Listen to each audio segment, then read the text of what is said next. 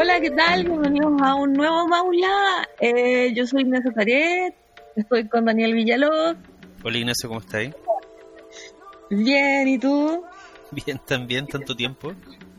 Sí, mucho tiempo, estoy feliz de estar aquí de nuevo. Yo también, encuentro que era, era justo y necesario. Sí, muy necesario. Oye, eh, ¿qué, número, ¿qué número vamos? Eh, el anterior, que fue el de Madeo, que lo hice con la Vidia, eso fue el 69, así que esto vendría siendo el 70, un número redondo. ¡Guau! Llevamos 70 capítulos. Sí, igual, em- igual emocionante, ¿no? Súper emocionante, no me lo hubiese esperado nunca. Nadie pensó que íbamos a llegar tan lejos. no, por lo menos yo no. Eh, ya, pues, oye, ¿qué, cuéntame, ¿en qué andáis? ¿En qué andáis? ¿Qué, qué andáis viendo? ¿Qué andáis escuchando? Putas, puras ¿Qué weas es de la de- vida? Puras, puras cosas de encierro, pues estoy... Cosa que estoy haciendo una sección para la cooperativa que se llama El Contador de Películas, entonces estoy Sí. leyendo muchos libros de trivia cinematográfica así viejos, onda las 100 películas donde murió gente, o estoy leyendo, estoy leyendo un, libro muy bueno que lo escribió un crítico argentino que se llama Diego Curubeto, que se llama ¿Ya? Cine de Superacción, que es un libro que alguna vez me compré en un viaje y nunca lo había mirado mucho. Y es un libro que él hizo con otro amigo, con otro o con otro crítico, sobre eh, las películas que, el cine berreta, digamos, el cine B o el cine de ciencia ficción chulo, eh, que dieron en lo que en Argentina fue el equivalente a, podría ser las tardes de cine en Chile. ¿cachai? Ya. Que fue un periodo de la televisión argentina durante la dictadura donde a cierta hora, ¿cachai? Había un, daban, no sé, tres películas de corrido, de esas tres películas había un western rarísimo con Audie Murphy, eh, después venía Billy the Kid contra Drácula y después venía, no sé, las siete caras del Doctor Lao. Entonces, Wow. el libro es como una recuperación generacional de mm, puta, de una generación que no, ni siquiera es la mía, estamos hablando, son tipos que ahora deben estar bordeando los 60 años, digamos, son eh, la generación de argentinos que fueron niños o jóvenes a fines de los 70, Ya. ¿cachai? Y que crecieron Sí. con este contexto de puta, fuera en la calle estaba la cagada y dentro prendí la tele y estaba King Kong.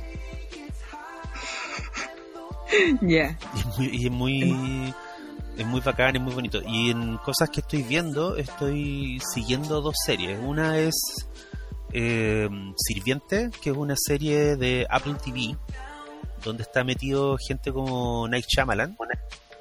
Y, Ya. y que mm, puta es una serie muy muy loca, muy bien hecha. Eh, voy como en el tercer capítulo que me llegué a ella por Pancho Ortega. Ortega puso un día como un tweet y yo y yo dije ya voy a buscarla y la mm, y es una serie sobre una pareja muy cuica de Nueva York donde eh, les llega una nana, y así parte el, el piloto, llega una nana joven, una niña que es una empleada doméstica, a cuidar el hijo de ellos. Y la mujer está súper, súper, súper excitada de, esta, de que haya llegado esta niña y la trata como una reina y le muestra su habitación. Y empezáis a cachar que la guagua que esta niña tiene que cuidar es una guagua falsa, es un muñeco. No. Porque la, la dueña de casa perdió a su hijo hace, hace algunos meses y entró como en una especie de coma emocional. Ya. Así la buena no podía hablar, no podía comer, no podía trabajar, la loca es periodista. Entonces el esposo con el hermano, que es de hecho el mismo actor que hace de Ron Wesley en Harry Potter, eh. El esposo con el hermano buscaron esta solución que fue darle una mm, una guagua falsa, que es un, es un muñeco, un muñeco así como el que tú compras en Otto Kraus o la guagua vieja. Y, y la loca lo trata como si fuera su hijo y después y entonces te das cuenta que la historia parte ya el- cuando eh, todo esto ya ocurrió y llega esta nana y por supuesto la nana delante de la mujer dice, oh, el hijo es precioso, lo voy a cuidar y le va a dar leche y después la mujer se va y el esposo que es una especie de chef pero que trabaja, que es un chef que inventa comida, él no tiene un restaurante sino que él inventa platos. Ya. Y este weón eh, se queda solo con la nana y le dice como ya, oye, se, se fue mi mujer, ¿cachai? Ya voy a dejar de fingir. Y la nana le dice, si no le molesta voy a darle la leche y, la- y- y el weón como que queda muy para adentro porque se da cuenta que la nana de alguna forma le está siguiendo la corriente a la mujer, pero así 24 horas. La nana nunca para de, de ver al muñeco como si fuera una guagua. Es su trabajo. Y tú empezás a preguntarte si la nana está igual de loca que la mujer o la nana tiene alguna clase de plan. Y de ahí empiezan a pasar cosas en la serie. Está, está, está, mm, ¿sabéis qué tiene? Tiene puesta en escena. Tiene, es bonita de ver, está bien hecha. Ay, me agrada eso. Eh, me, ha pasado mucho que viendo cosas de Netflix en el encierro, eh, me ha llegado a cansar como la... Siento que encuadran todo de la misma forma, que cortan de la misma forma.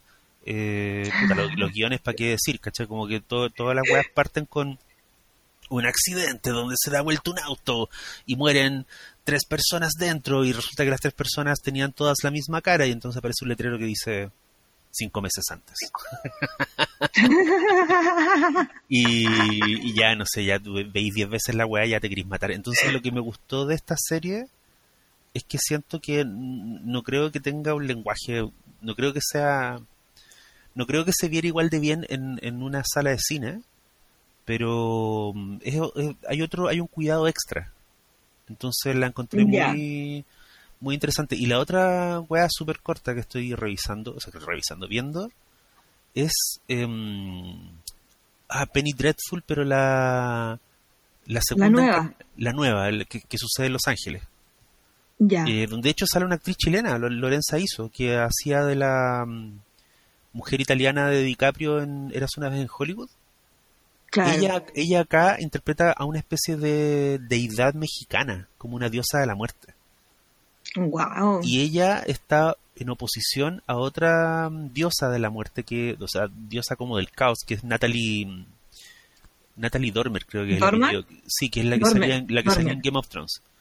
Y ellas dos, de alguna forma, son, los dos, son como las dos deidades que están orbitando la ciudad de Los Ángeles en un momento de los años 30 donde Estados Unidos está eh, a punto de...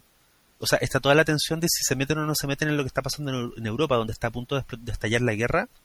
Y en paralelo hay un policía mexicano, así muy pintoso, muy mino, ¿cachai? Que, que tiene conflicto con ser mexicano porque toda la policía es racista y bla, bla, bla.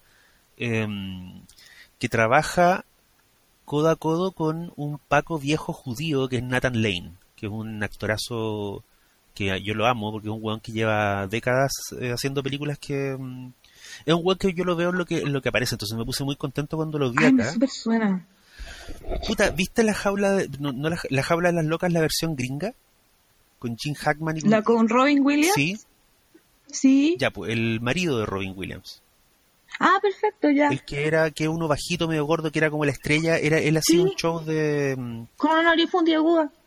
Nathan Lane, ya, pues, él. Claro. Y, y puta, el weón es un, es un fucking genio. Entonces verlo al weón es maravilloso y además la serie es, es, bien, es bien entretenida. Tiene harto, tiene como rollo social porque hay unos alemanes que quieren construir una carretera. ¿Cachai? es como esta clase de ficciones sobre Los Ángeles que, que te hablan como de la relación que había entre la gente pobre, el poder político y Hollywood. Entonces tiene, tiene harto, tiene harto weas que a mí me interesan. En realidad no es tan buena, no es tan buena como Servant, pero digamos, está ambientada en un mundo que a mí me interesa mucho. Perfecto. ¿Cachai? Así que y, a ti como que te ha gustado así como a nivel como corazoncito contento. ¿O no? Claro, claro, porque además tiene una cosa que como no es una serie tan bien hecha y, y no tiene tantos detalles, como que yo la puedo ver con, como con el 10% del cerebro. Pero Servan no, pues Servan hay que ah, verla, Servan hay que verla muy atento. Ya. Esas son las dos cosas que estoy que estoy siguiendo ahora. Y estoy leyendo mucha, mm, como te conté, estoy leyendo mucha historia del cine y estoy leyendo mucha biografía. Y ¿Ya? ¿Cuál estoy leyendo ahora? Ahora estoy leyendo la biografía de Fritz Lang, que es un director alemán, que se llama La, naturaleza, la naturaleza de la bestia. Y de ahí se supone que si termino luego con eso voy a empezar a leer la mm, una biografía de Nicolás Rey que tengo ahí guardada hace años, que es un, un director que a mí me gusta mucho. Ya. Y en eso he estado. Así veo. ¿Y tú qué has estado haciendo? Yo he estado como en la fiebre de Community, me Ya. lo vi entero de nuevo. eh, después, los capítulos que más me gustan los vi de nuevo. Después, eh, caché que se juntaron en como por Zoom, no sé, y estaban todos en YouTube generando contenido nuevo. Así que oh, vi ese video una hora completa, incluso la parte donde como que están todos probando si les funciona el computador. Como y que dónde se ve? incluso vi esas partes. ¿Dónde se puede ver? ¿Lo, lo, baj- lo bajaste? No, está en YouTube, está todo en YouTube. Ah, bacán. Ya. Sí, y, y Vulture hizo un especial donde eh, como que reven todas las temporadas y temporada por temporada van haciendo un video y invitan a alguien del, del cast o del elenco o, en el primero invitaron a Harmon y en los otros esta gente del elenco y comentan así como hoy este episodio fue difícil de grabar o, o no sé, como que en, en esta parte todos lloramos porque fue súper terrible, ¿cachai? Entonces como que se contaron, cuentan así como todas las papitas como de, de- de la temporada, las cosas que a cada uno le gustan más y ha sido súper bacán como, como volver a ver Community con, con ellos mismos, Sí. ¿cachai? Aparte que a la larga, yo creo, salvo... eh, o sea, todos, todos han tenido distintas carreras después, pero yo siento que mm, Donald Glover era el weón que realmente se disparó, entonces lo- para los otros... O sea, Glover igual valora mucho y él siempre habla muy bien de, de su paso por Community, pero yo creo que para los otros es la weá que los marcó, po. Es, la, es, la, es lo que uno... Es lo que uno sabe de ellos, ¿cachai? Claro, claro. Es como, no Es sé, por la... Oh, se me olvidó la- la- el nombre de la actriz, pero la que hace de Elaine. No, no, no. Ah, La Julia Louis Dreyfus. Julia Louis Dreyfus ha hecho un montón de cosas después. Hizo una serie súper buena que se llama Beep, pero para todo el mundo Sí. ella es Elaine, ¿cachai? Claro, claro. Hay cosas de las que no vaya a poder escapar. po. Sí. Y no creo que quieran escapar si Community es maravillosa. Sí, pues. Sí, no, ellos hablan de community con demasiado amor. Es como. Porque la, como que les gusta el producto y la pasaron muy bien en la producción del producto. Entonces, como que es algo que recuerdan así como con mucho, con mucho amor, con mucha felicidad. Entonces fue, fue súper bacán saber que además como que atrás de cámara era chistoso, ellos eran amigos entre ellos, como que se quieren, no sé, pues, ¿cachai? Como que esas cosas. Em, Igual no estaba Chevy Chase fue- en la lectura, ¿no? No, pues no estaba Chevy Chase. No estaba Chevy Chase. Si todavía no hacen la lectura, se juntaron nomás. La lectura es como a fines de este mes y van a leer el capítulo de cuando se muere Pierce. ¿Ya? que después llega un llega un actor y otro loco que les lee la mm, el testamento de Pierce es ese capítulo Ya. ¿Cachai? Oye, ¿sabéis que Eh, había un capítulo que yo no había visto? Y me fui de espalda porque dije, bueno, no puedo creer que no... había un capítulo de Community que no... mm, No sé por qué me lo salté, que este donde Abed empieza a filmar una película sobre Jesús. ¡Oh! Y la ¿por qué te lo saltaste? No sé, pero la, la la encontré, la vi, o sea, se acabó el capítulo y lo puse de nuevo, al tiro. es hermoso Weón, es- es demasiado, es demasiado, es demasiado meta. Como el bueno empieza a hacer una película y la película se convierte en la historia y, y- y la gente le decía, estamos en la película ahora, y él decía, todos somos, todos tenemos una cámara en el corazón. Todos estamos en una Ah. película. No, y la weá era maravillosa, weón. qué bacán no ese, ese capítulo es maravilloso ese capítulo como que es de, de, de un turro de capítulos de la primera temporada que son muy buenos como el de Halloween donde Abed está de Batman ese el de Sí, creo que es la mm, segunda temporada, sí. segunda temporada Sí. bueno no estoy segura ya no importa Pero además es, muy heavy porque creo que es un capítulo clave donde se cacha que eh, Danny Pudi, que es el actor que hace de Abed, tú cachai que el weón de verdad es muy buen actor. Porque, Sí, po, porque. Abed se convierte en otro weón en ese capítulo. Sí ¿Cachai? Y es, y es muy bonito porque en general todos, yo encuentro que todos, todos siempre se lucieron en Community, pero yo encontré que Pudi, Aved era más o menos siempre Aved. Ajá. Y, y no tenía, no había grandes variantes porque bueno, su personaje también era un weón que tenía una especie de electro emocional plano, ¿cachai? Eh, Claro. Pero ahí el weón, no sé, pues gesticula, seduce gente, arenga. No, el weón, la, la weá, lo encontré la raja. Sí, bueno, sí es impactante Danny Pudi porque hay un capítulo donde le, le- le- creo que le están explicando a Troy cómo seducir a una mujer y como que le, le dicen a, le dicen a Aved como, Aved, haz de Don Draper ahora. Y el weón se sienta y empieza a hablarle a Annie y Annie queda para la cagada porque como que porque Aved cambió así de pies a cabeza y es Don Draper. Sí, pues. Muy heavy. Mm. Es muy heavy como, como, como lo logra y es un flacuchento así. ¡pum! y lo logra, lo encuentro un seco. Lo encuentro Sí. demasiado, demasiado, demasiado seco. Y lo otro que, que estoy en obsesión ahora es con Trixie Mattel, mi- una de mis, de mis drag queens favoritas ¿Ya? eh, porque sacó un documental que se llama Moving Parts, que está en Netflix, donde como que habla básicamente de lo caótica que ha sido su vida el último tiempo, porque ella aparte de girar en drag, eh, hace música country. ¿cachai? Y es como una especie como de, de Dolly Parton del drag. Entonces, como que muestran todo ese otro proceso de cómo graba, de, de, de, de cuando gira, de toda la... De... Y además de eso, eh, la Trixie se mandó ahora una eh, colección de maquillaje, hecha por él así completamente, todo vegano, todo bacán.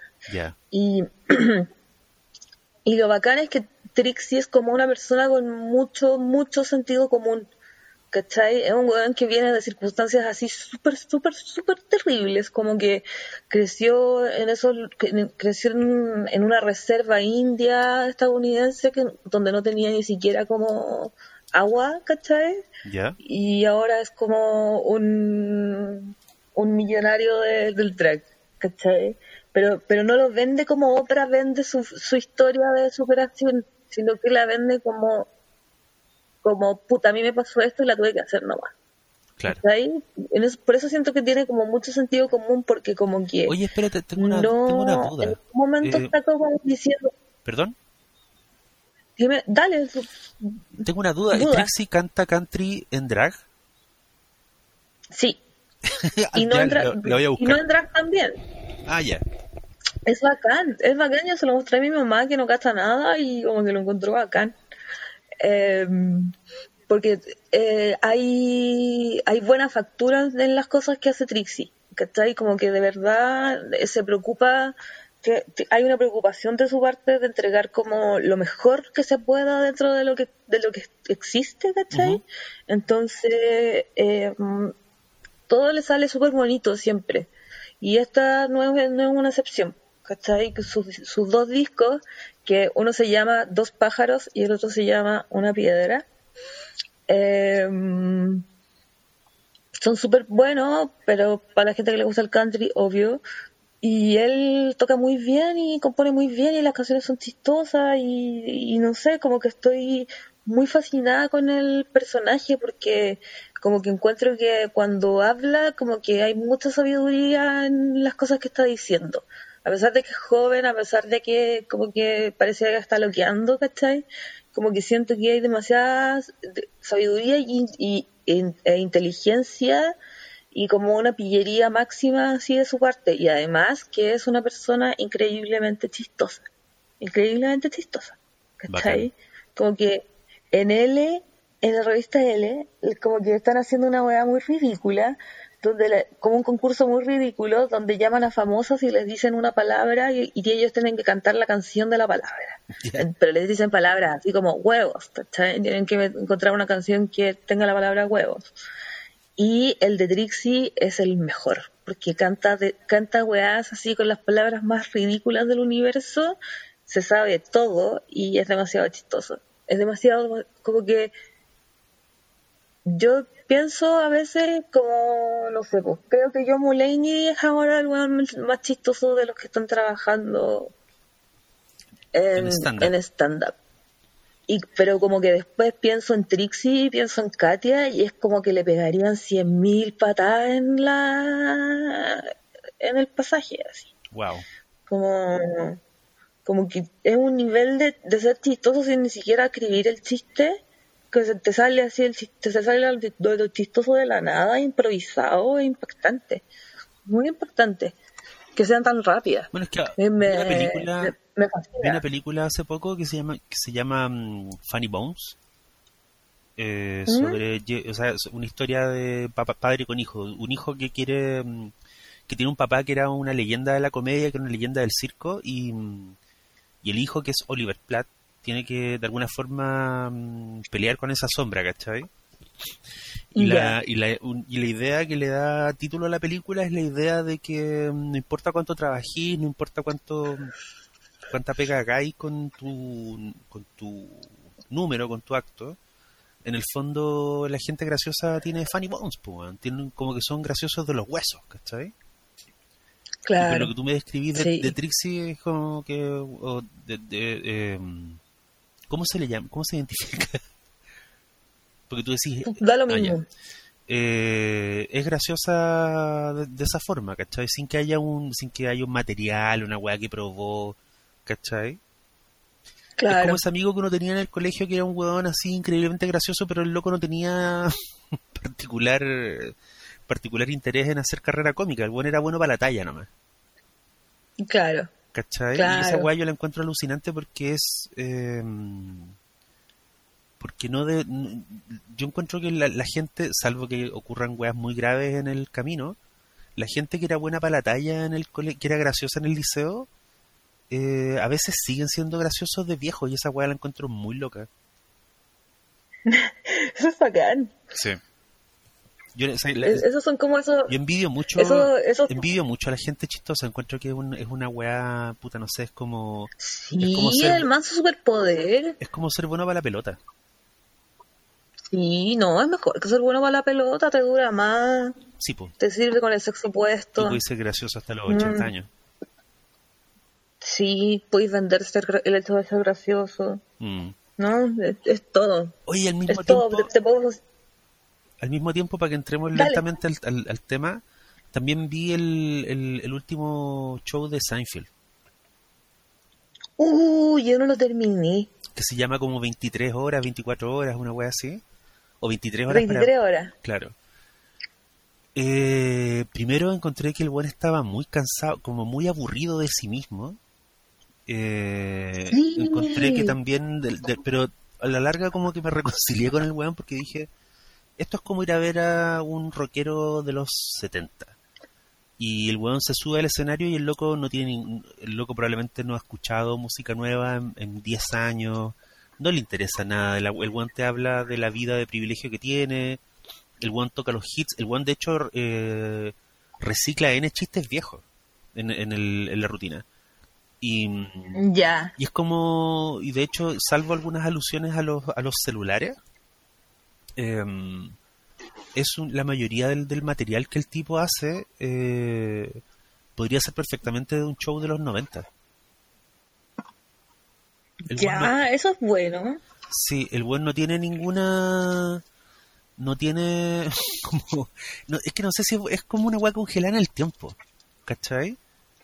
Y uno aprecia, Ya, uno aprecia sí. el virtuosismo del weón, porque el weón no se equivoca nunca, ¿cachai? El weón eh, setea el chiste y dice como, ¿se han fijado que tal cosa? Después para acá. El es- alguna vez se le llamó el maestro del, del humor ob- observacional, ¿cachai?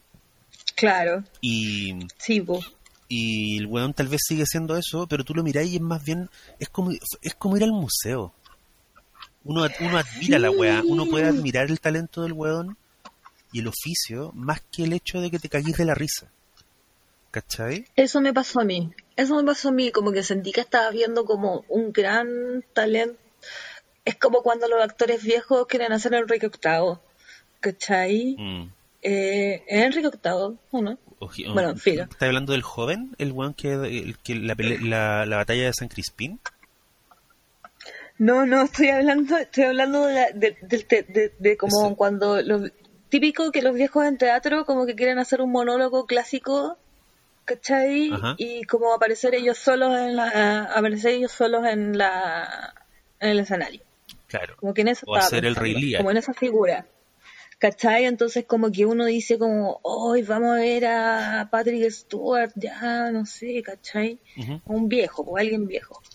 Entonces como que eso me pasó con Seinfeld, como que, hoy el abuelo Seinfeld, ¿cachai? Este, este abuelo, este abuelo. Como que dije, este abuelo está haciendo chistes de abuelo, le salen bien, es un buen abuelo, ya, adiós. Y no lo pude ver entero. Claro, bueno, que ahí viene la, la discusión de si en el fon- porque el debate, no el debate, pero la, la opinión de muchos buenos en los 80 era que la comedia era pega de jóvenes y que los viejos hacían cuenta- Ay, me carga. y que los viejos hacían No. cuentachistes, ¿cachai? Y esa era la y Mm. ese, y ese era el discurso de donde salieron hueones como no sé, pues Chris Rock, Phil Hartman, ¿cachai?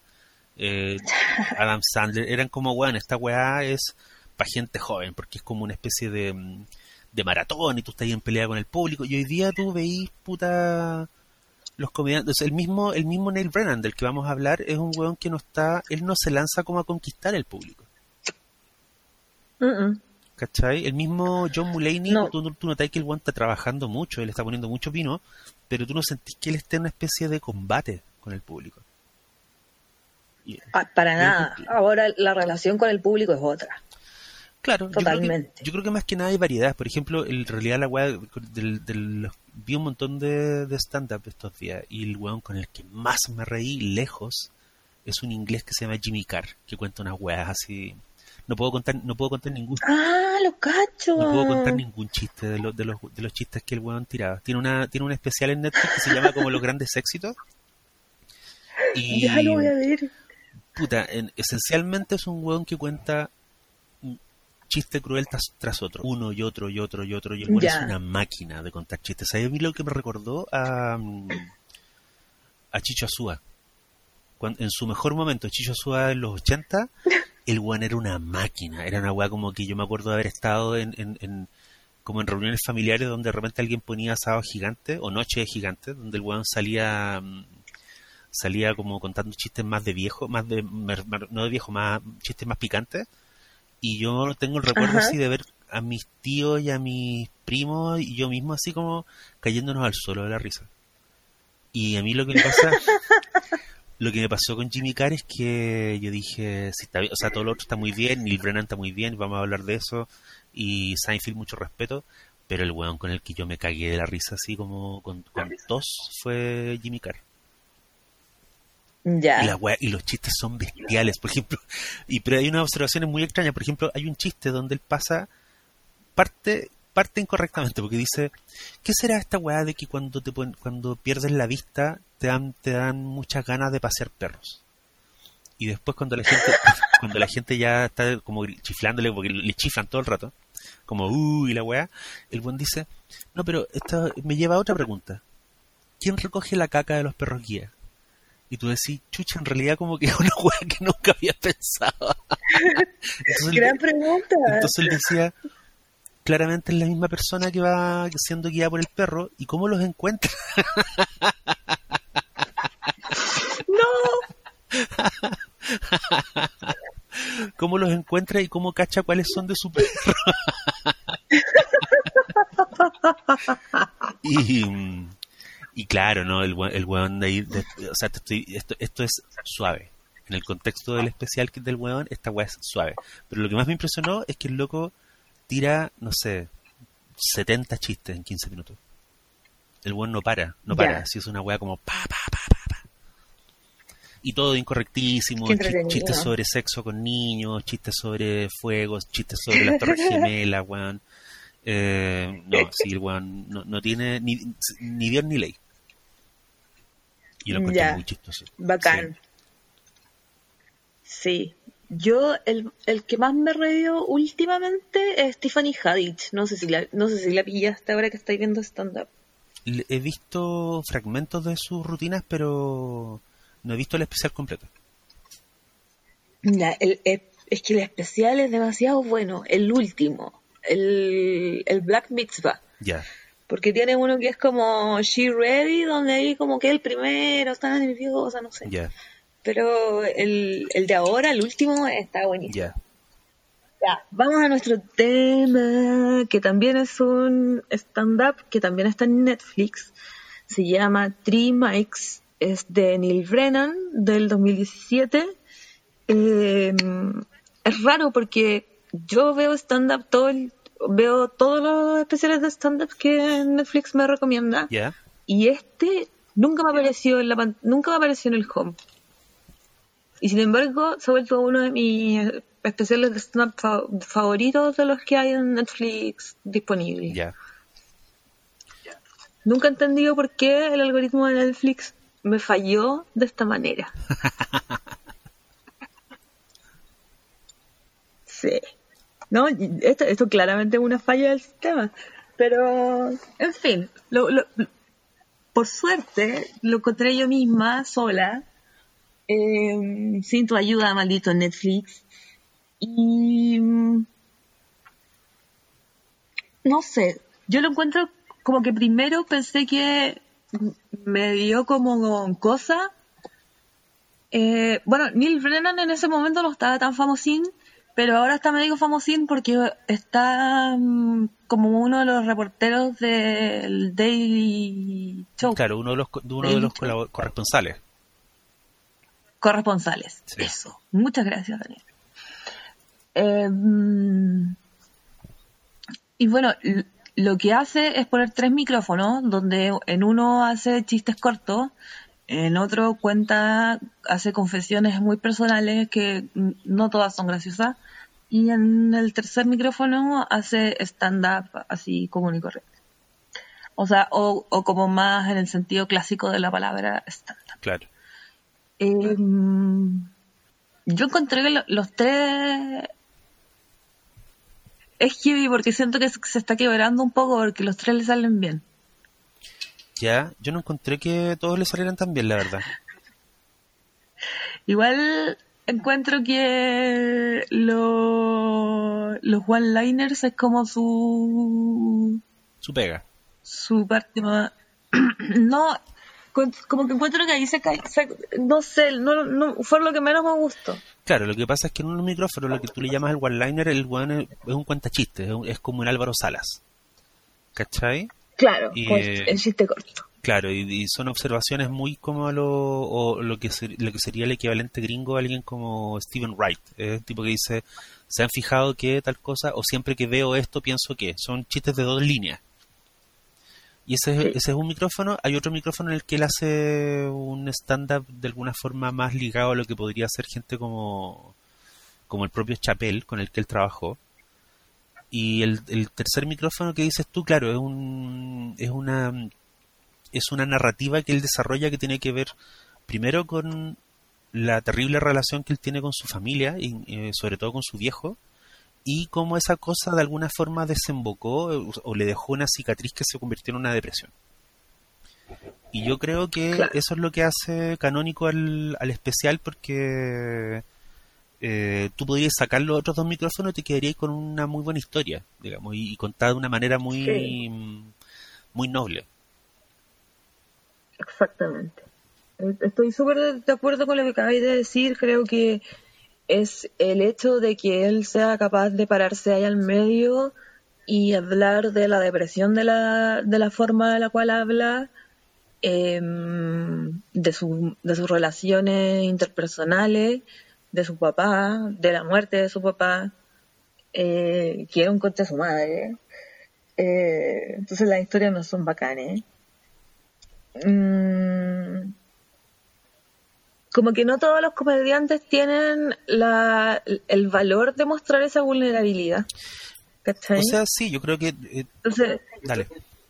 no es que la, no es que la necesitemos, no es que el- no es que la comedia necesite hombres vulnerables, no, no, no, lo- no sé si lo necesitan, no, no, no me importa, ¿cachai? Pero surge que apareció uno y la weá es bacán de ver. Sí, pero yo creo que más, más que el más que el nivel, porque yo siempre he dicho que la, o sea, hay obras de arte que son honestas y son pésimas.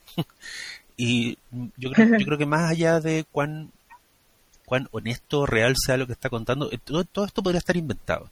Lo que yo valoro es la forma en que él desarrolló una, mm, un tono de un, un, tono que es su voz, donde él te cuenta la historia sin que tú sientas lástima, sino que más bien él te está revelando algo. Entonces, yo encuentro, ponte tú, que esto es súper distinto a la, ponte tú, a, a, las arengas que puede tener alguien como Anna Gatsby en Nanette, donde ella dice como a partir de el trauma y el dolor que yo tuve en mi vida, producto de mi orientación sexual, yo quiero en el fondo crear un... Quiero hoy día hacer un llamado y decirles que esto tiene que... que o sea, ella hace una arenga política, siendo una, una, una persona de a pie, digamos. No, no, ella no es ni candidata a un cargo ni nada, pero ella, Nanette, es, una, es un manifiesto. ¿Cachai? Y también, y también hay, otra, hay otros tipos de stand-up que son confesionales donde en el fondo la persona dice como, y, me pasó esto, fue súper triste, y no sé, lloré o cualquier cosa. Y lo que me gusta de Brennan es que la algo que él mismo describe como un defecto, que es su incapacidad para mostrar eh, dolor, o esa sensación de que él siempre está como un poco muteado emocionalmente, eh, él la convierte como en, el, como en el punto más firme de su relato, porque como él no se emociona, tú te emocionas.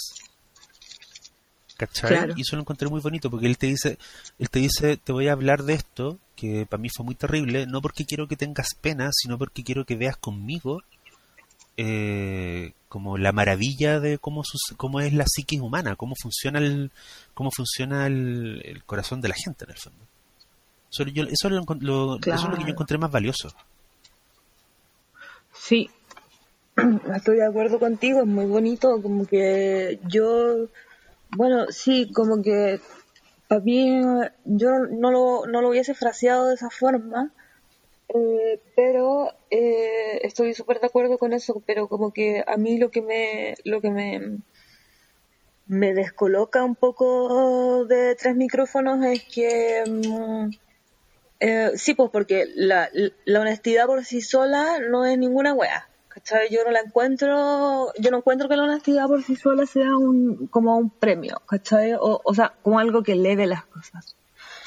Em, pero cuando como que te permiten como eh, generar como un set de emociones a la audiencia sin que sea como sin que en ningún minuto como que sintáis vergüenza ajena o lástima o como esa sensación de cringe que le dicen los gringos, como porque la historia es muy difícil, es una historia difícil de contar. Sí. Es una historia muy difícil de contar. ¿Cachai? Es un weón que estuvo muy deprimido, que se tuvo que hacer 45 electroshocks, que lo, han tratado hasta con ketamina, que como que no así no hay cura para su depresión y que además tiene que lidiar con una familia de mierda y un papá culiao eh, no sé lo que yo valoro es como que hay como hay una manera de contarlo que, claro, que pareciera que, que, nos está tirando emociones, pero para mí es como súper emotivo el hecho de, de, ser capaz de contar una historia como esa, ¿cachai? Y siendo un hombre capaz encima, que los hombres como que un hombre y los hombres hablando de salud mental en el mundo son demasiado pocos, ¿cachai? Entonces, como que todo, para mí todo toda la línea salud mental, ¿cachai? Hola, soy un comediante, tengo este problema. Eh, me pareció súper valioso porque como que eh, no solo me reconocí en él, sino que también como que eh, sentí que había como gran valor, gran en ser capaz de decir esa weá en público, ¿cachai? Incluso ahora. Mm. Sí, porque hay una hay un aspecto de la mm, de la figura del comediante que lo hemos hablado otras veces, como que yo veo que hay dos grandes grupos, uno es el comediante que se para y dice yo soy excepcionalmente lúcido y veo esta weá en el mundo y les voy a hablar de eso. Y ahí hay tipos como Seinfeld, como el mismo George Carlin, ¿cachai? Hay una estirpe del comediante Sí. que dice, yo veo algo que ustedes no ven y se los voy a contar de una forma que es, que es graciosa. Y está la otra estirpe de comediantes que son hueones que están en pelota en el escenario.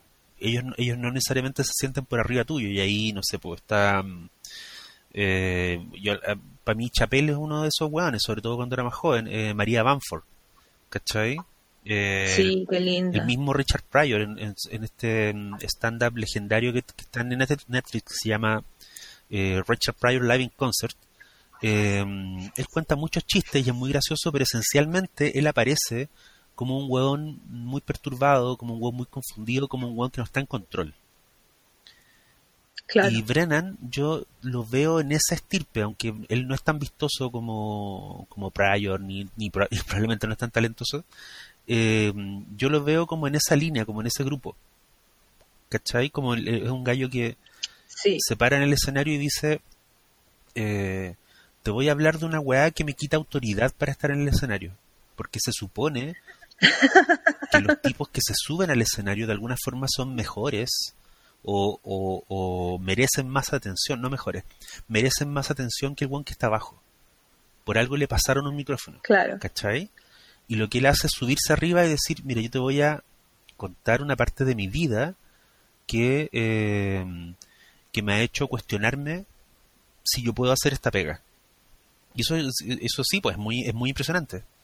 ¿Cachai? Es muy, me impresionó Sí. mucho algo que, mm, que es infernal, digamos, que uno de las, cuando él describe la depresión dice, esto es una especie de virus que ataca a tu cuerpo con, eh, con, con malos pensamientos, con la, con la incapacidad de sentir placer. Y él menciona momentos de su vida que debieron haber sido muy felices, como cuando hizo un, hizo un acuerdo o, o vendió un pitch a alguien y lo llaman y le dicen como, weón, en la, la cadena o, o la- o el estudio compró el pitch y vamos a hacer el proyecto y todo. Y, y el weón se pone a llorar. Y se da cuenta que tiene Sí. que ir a terapia. ¿Cachai? Y tú decís como, qué horror que alguien que supuestamente está en una posición tan envidiada, como alguien que está ascendiendo dentro de la, de la, de la escala del mundo del espectáculo en, en Estados Unidos, que debe ser como la, la elite que más importa hoy día, ¿cachai? Eh, Y el weón tuvo mucha suerte. Y, weón alguien tuvo- cuyo, cuyo trabajo es hacer reír a otro. Y el weón tu- y el tuvo- Cuyo trabajo es como... Sí. Y el, el tu- además tuvo mucha suerte, muy joven, hizo muchas cosas bacanas, trabajó con gente bacán muy rápido. Y sin embargo, el weón habla de las cosas como weas que no gozaba. ¿Cachai? Y a mí Claro. eso, me, eso me impresiona mucho porque creo que es algo con lo que se puede identificar puta, cualquier persona, independiente que haya estado deprimida o independiente que haya trabajado en una, mm, en una actividad artística. eh, yo creo que a todos nos ha pasado en algunos momentos de la vida en que decís como, weón, yo debería estar disfrutando esto. Y no, y no estoy Claro. disfrutando. Hay algo que está mal, hay una especie de, hay un, John Cheever, que es este escritor que comentamos em, en un podcast con un cuento de él, En Adiós, hermano mío. en Adiós hermano mío, John Cheever tiene un libro que es o sea, una recopilación de sus diarios. Y, y ese libro es maravilloso porque ahí él describe desde muchos, desde muchas facetas la, mm, la sensación de estar deprimido. Y el tipo dice la depresión es como un granito de arena que, que se mete en el fondo de tu corazón y te empieza a molestar y de alguna forma dice el día pierde color y significado. Entonces a las 12 del día te tomáis un combinado, a la una estás almorzando, a las tres peleaste con tu mujer y ya mm, murió el día.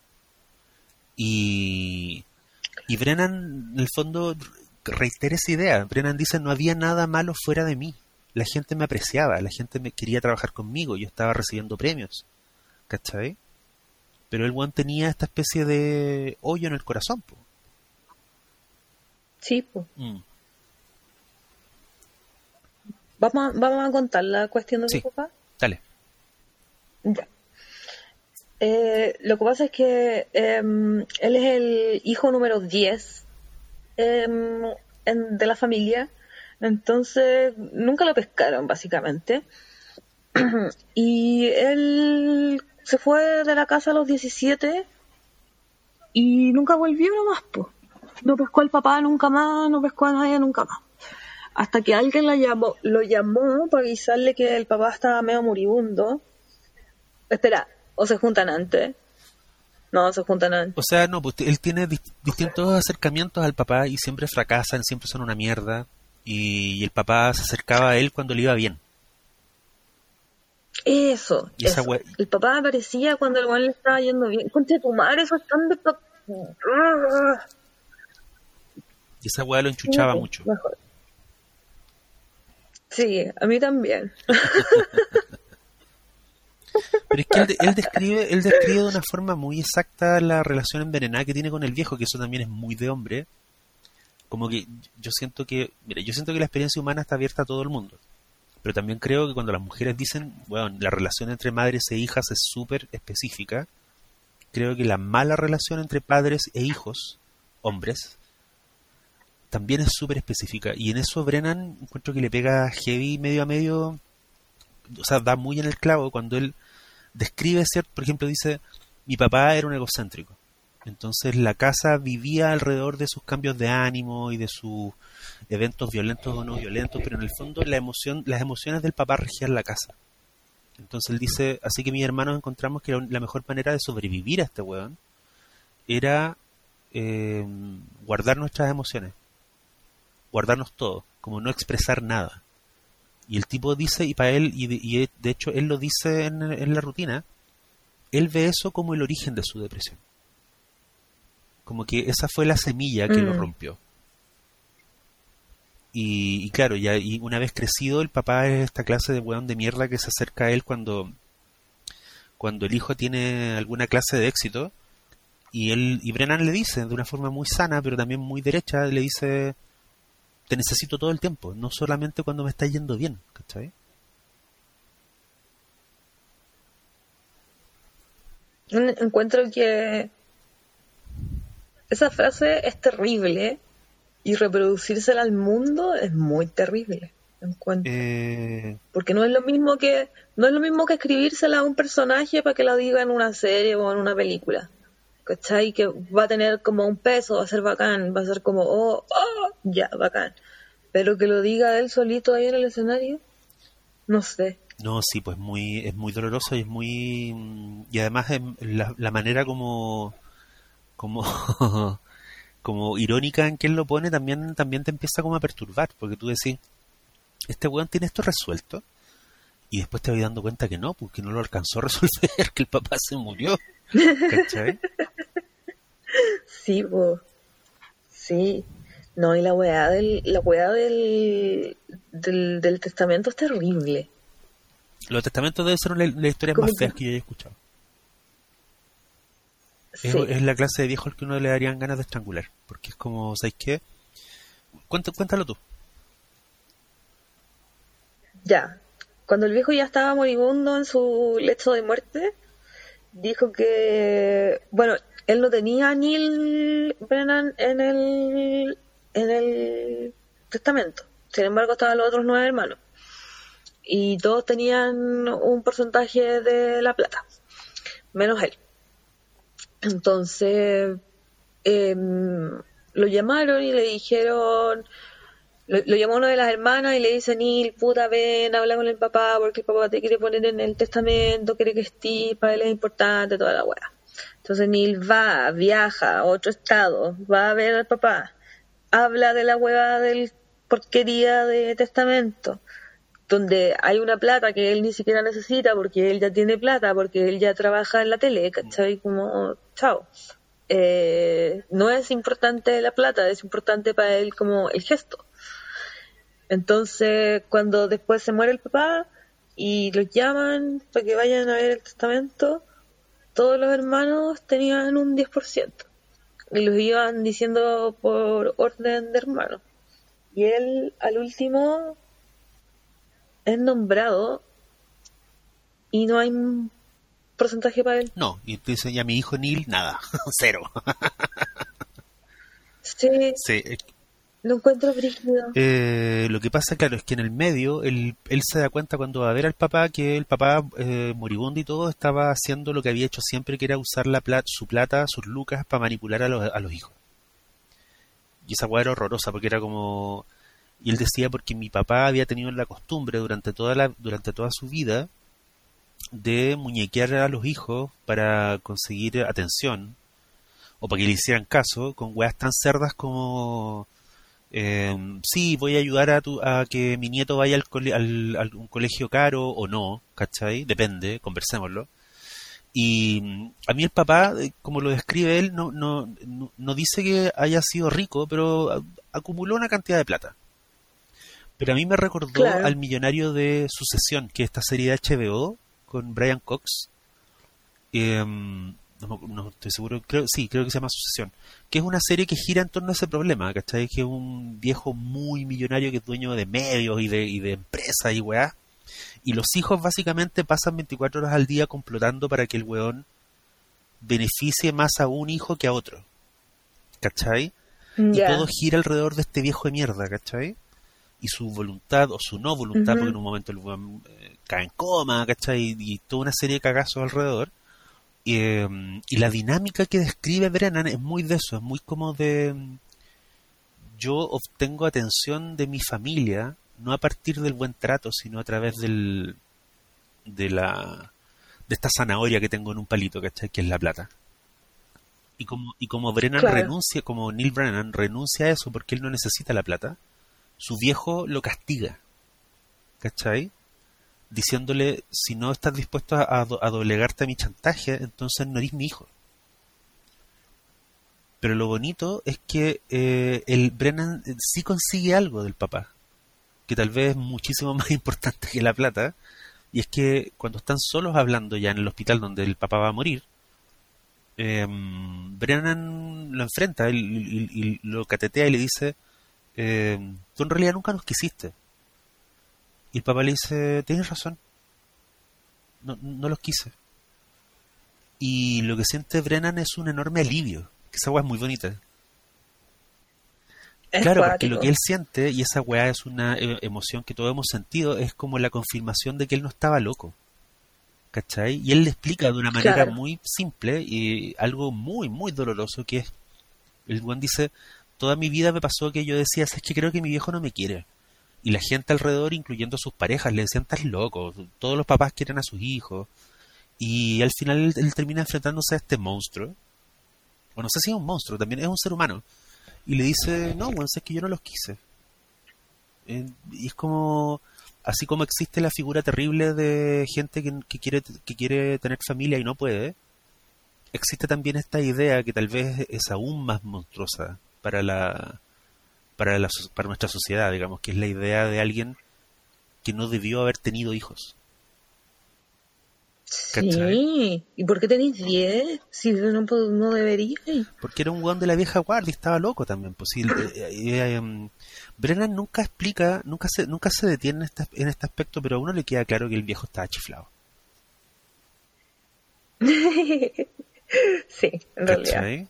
Entonces bonito porque al final el, gran tema del, del, especial es la mm, es la herencia, no en el sentido monetario, en el sentido como del trámite, sino la herencia de cuánto hay de ese hueón monstruoso en este hombre que es muy inteligente, que es muy agudo, que es chistoso, y que tiene una, una gran carrera y que debería tener una buena vida y no la tiene. ¿Cachai? Esa weá para mí de nuevo lo emparenta con Pryor, con Richard Pryor, que era un weón sobrenaturalmente talentoso, increíblemente cómico, que era un weón con el que todo el mundo quería trabajar y que era un weón tan autodestructivo que mm, la misma gente que lo adoraba decía como weón no puedo no puedo no puedo trabajar con este weón, ¿cachai? Mm. Sí, pues.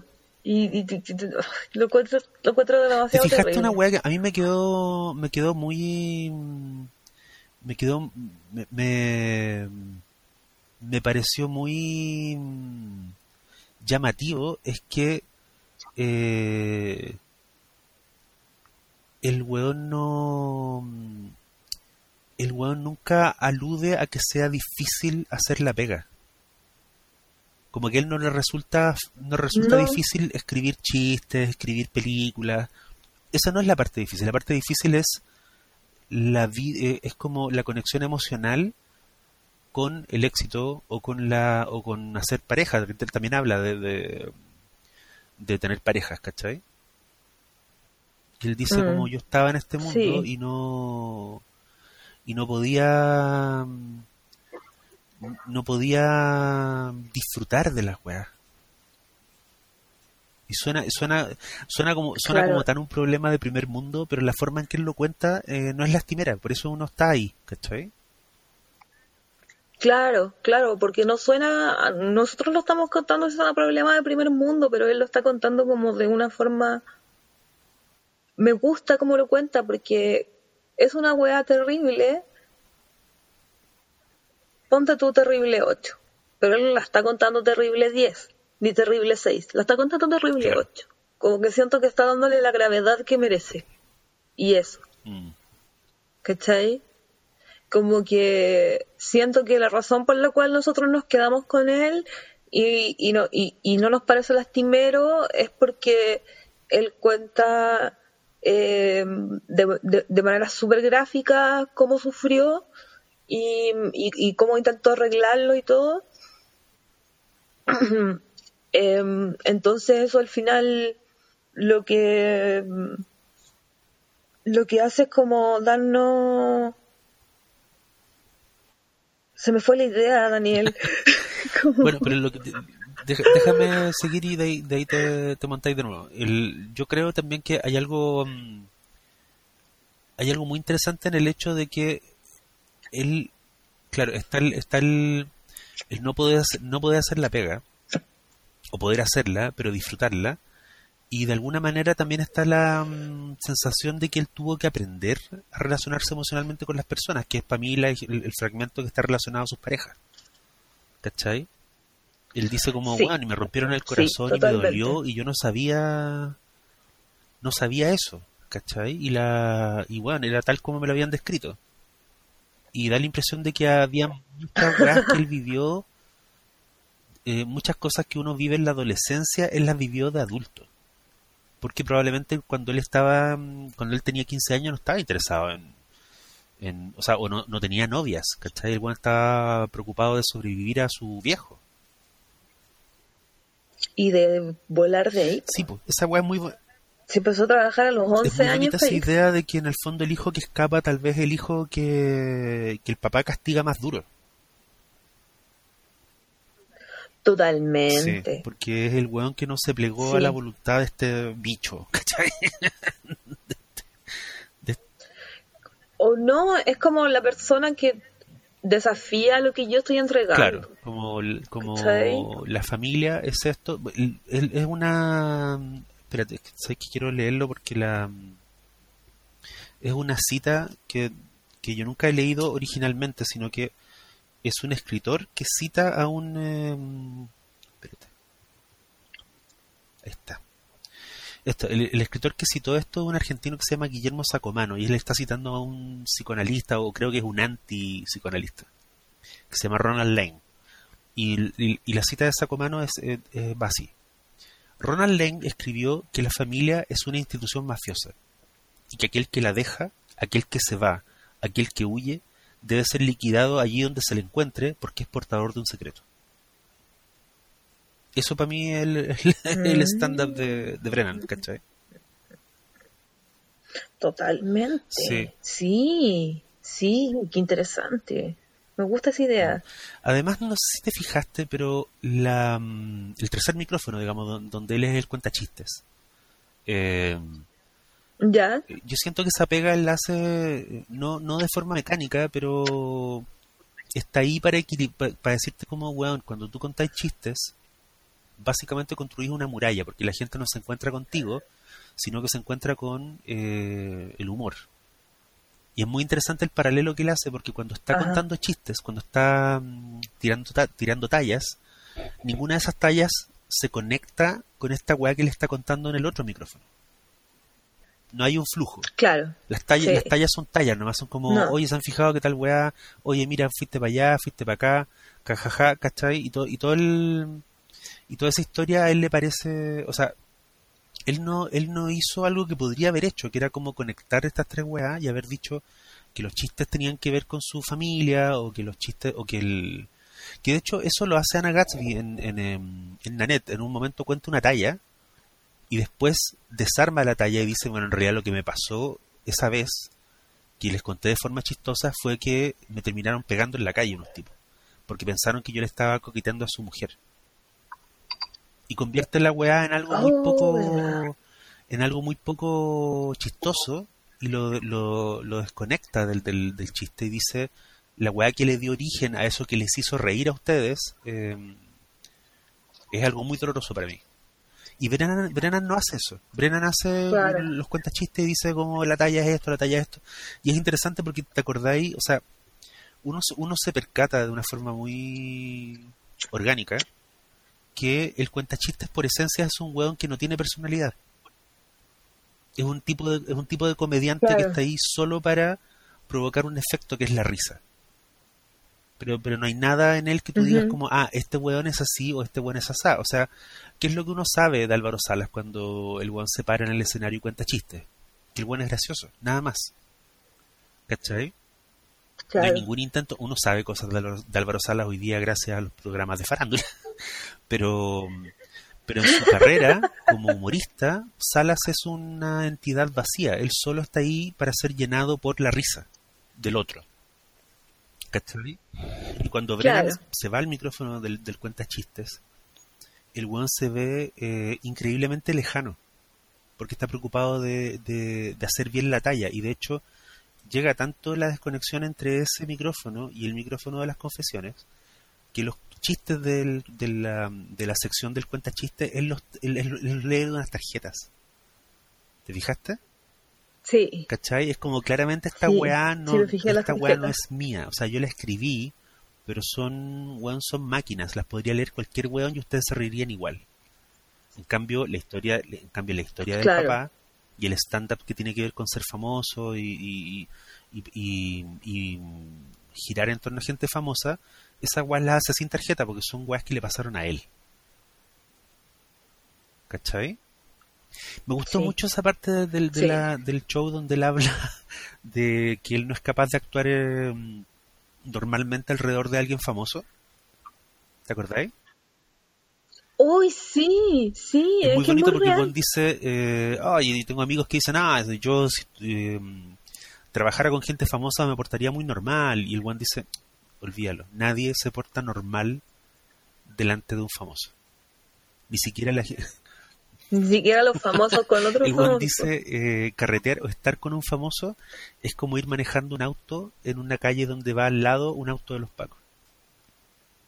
Es imposible, es imposible que te portes de- es, es imposible relajarse. ¿Cachai? Es Claro. que es muy bonito porque él, él, él lo habla, el one Sí. dice, el one me di cuenta que yo era un starfucker, que yo era un weón demasiado fascinado con la gente famosa. Sí. Sí, y, y, y claro, y cuenta, cuenta esa historia porque él pololea con una niña famosa, no dice quién, no dice nada, no le pone ni un color al respecto. Em, pero a partir de ahí eh, empieza a hacer esa reflexión. Claro, da la sensación de que este weón ha salido con, con mujeres famosas y mujeres famosas muy bacanes. Por- por- Sí, yo como que cuando dijo, y era una famosa, en mi cabeza empecé, ¿cuál? ¿Cuál? ¿Cuál? sí, yo se supone Obvio que no sé cuál, yo- algo que googleé era como que había salido con, con una mina que se llama Chelsea Peretti, que es una comediante. ¿En Eso es lo que yo serio? googleé, puede ser, pero puede ser eh, Chelsea Peretti ahora está casada con Wow. Jordan Peele. Pero se supone, o sea, él está catalogado, Brennan está catalogado como uno de los solteros codiciados, porque el buen está soltero todavía. Como uno de los solteros codiciados de la comedia, Sí. porque parece que es un weón puta, que es un weón que tiene su pinta, un weón normal, no, Mide un metro no me fijé. Entonces, él, Sí, claro, no lo han funado todavía. Como que vi su vi su, su otro especial, el que está en Comedians of the World, y me llevó a rabia lo woke que era sin que sin ser así como sin ser feminista, ¿cachai? Era como porque en el fondo lo que pasa es que el, el, el especial que él hace es meses después de que sale lo de Louis C.K., Ah. que es que lo pillan masturbándose delante de unas niñas. Y em, entonces él lo que hace es empezar a reírse muy cruelmente de todos sus amigos y de cómo están reaccionando. ¿Cachai? Así como los hombres, los hombres diciendo así como, "Ah, ahora no podemos como elogiar a una mujer, Sí. ¿cachai? Y el weón dice como, ¿cuándo vos hay querido elogiar a una mujer, weón caliente, ¿cachai? Como, como eso. Y después, a partir de eso, empieza a hablar de como em, un poco un poco de etiqueta de, del, con, con el sexo opuesto. Un poco, como que de eso se trata un poco el chiste después, como que evoluciona hacia eso, ¿cachai? Eh, y me llamó la atención porque por un lado como que eh, me molestó sentir que el weón estaba así muy como las mujeres son esto y los hombres son esto, Ujú. ¿cachai? Sin embargo, la- los ejemplos que daba eran súper que uno decía, puta hermano, sí, ¿cachai? Sí. Sí, encuentro que él, Entonces, él va a tener buena... No sé si... ¿Sabéis qué pasa? Que después de este especial, o sea, seguramente va a seguir haciendo otras weas, pero yo decía, qué raro va a ser ver un especial de él que sea solo stand-up. ¿Cachai? Sí. A menos que el weón, lo es, pero, eh, pero a está menos súper que bien. eh, enhebre, ¿cachai? Todo esto- estos tres mundos en, eh, en una sola, en un solo flujo. No, no lo hace. O sea, en el, en el que yo vi que era una hora de material, no lo hacía. Solo hacía stand-up. Y es un stand-up muy gracioso como el que vemos en Mics. es que yo el, el- ese stand-up yo no lo encontré tan gracioso. En realidad, honestamente me estoy, me dando, me, que- me da- me estoy dando cuenta por la conversación que a mí en realidad me gustó la historia del papá. ¿Cachai? Sí, en realidad no hemos comentado. Pero es que lo- ningún o sea, chiste. bueno, el chiste con el que cierra es muy bueno, que es el chiste de los, de, de los pacos. ¿Cachai?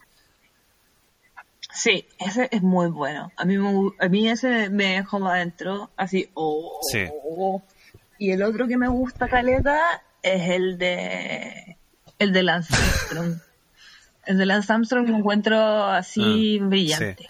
No, y cuando habla de los jugadores de fútbol y dice como, weón, cómo la gente se sorprende que tantos futbolistas le peguen a sus mujeres o, o atropellen hueones, si la definición de su pega es, mira, anda y trata de asesinar a ese weón que tiene un casco.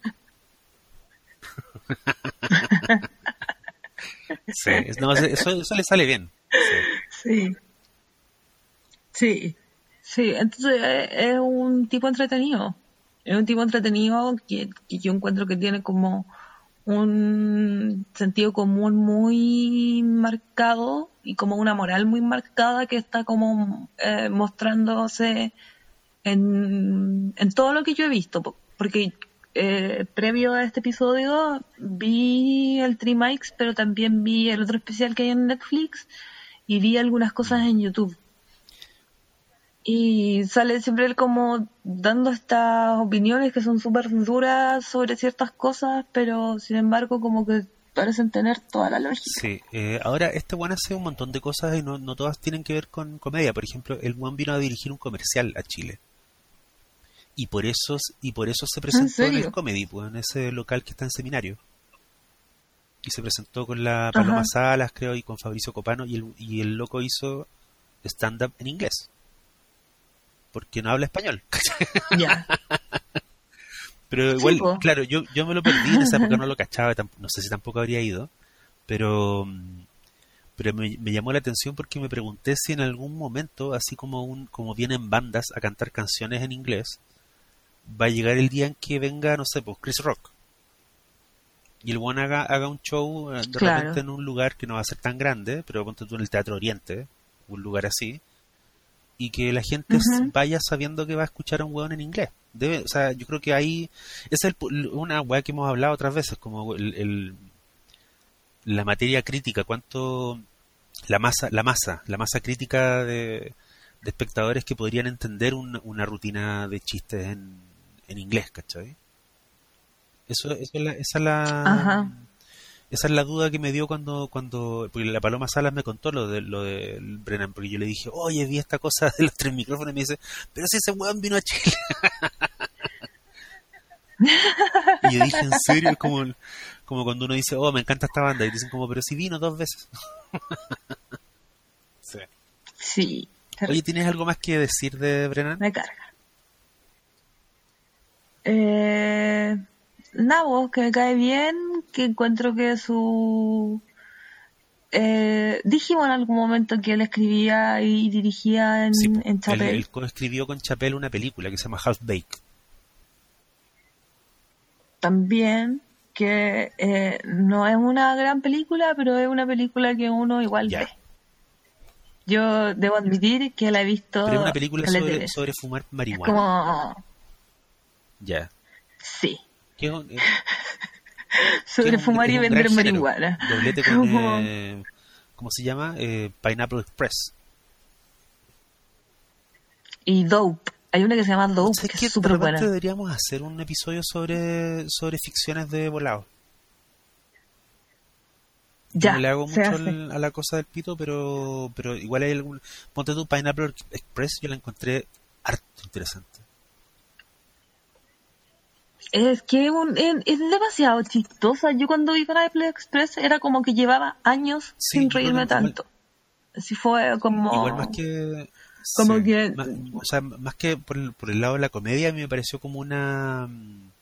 como una reflexión súper triste sobre un, un rango generacional de hueones que están que usaban el pito para no crecer en el fondo. Como hueones que dijeron yo soy... Ah, qué Porque interesante. es el personaje de Seth Rogen. ¿Cachai? Como que encuentro que esa película cerró un ciclo de comedias donde está, no sé, pu- los rompebodas, Superbad, todas estas weas como Apatow y, el, y, el- y la galaxia Apatow. Como que esa película le puso un cierre o, o- o- o dejó como muy clara la idea de que de este lote de hueones, en general hombres, que usaban un vicio para no, para no seguir moviéndose en la vida. ¿Cachai? Y esa hueá como que la encontré, porque es súper Sí. distinto ser un traficante de marihuana, no sé, pues si eres pobre y vivís en un barrio malo en Nueva York, a ser un traficante de marihuana que está echado todo el día y que te parecía James Franco, pues. ¿cachai? Son Claro, universos po. distintos. Heavy. Sí, Sí. totalmente. Oye, dejemos asentado, planifiquemos eso a, la- a Eh, largo plazo, porque hay que, hay que ver varias películas. Y hay que ver las películas. de- Planifiquemos. Sí, porque hay que ver Hay que varias ver a las de- películas las de- y hay que ver algunos capítulos de, de High Maintenance. ¡Oh, sí! ¡Grande chichanchón! Ya. ¡Qué chistoso! Hay que verlas todas. ¡Qué chistoso! Ya. Ya, Ya, Ignacio, pues. oye, qué, qué bueno hacer un maula de nuevo contigo. Hoy, Daniel, estoy feliz de que por fin la tecnología esté de nuestro lado. Eh, ya siento que siento que siento que le ganamos a una Sí, a le, algo ganamos, muy le ganamos a la vida. Siento que, que este capítulo que este capítulo funcione va a ser algo así que me va a dejar muy muy tranquila, muy feliz. Ya, Ignacio, te mando un beso. Yo también te mando un beso, un abrazo eh, y cariño a toda la gente que nos escucha. Eso, Gracias por escucharnos. Ya. Chao. Chao, people.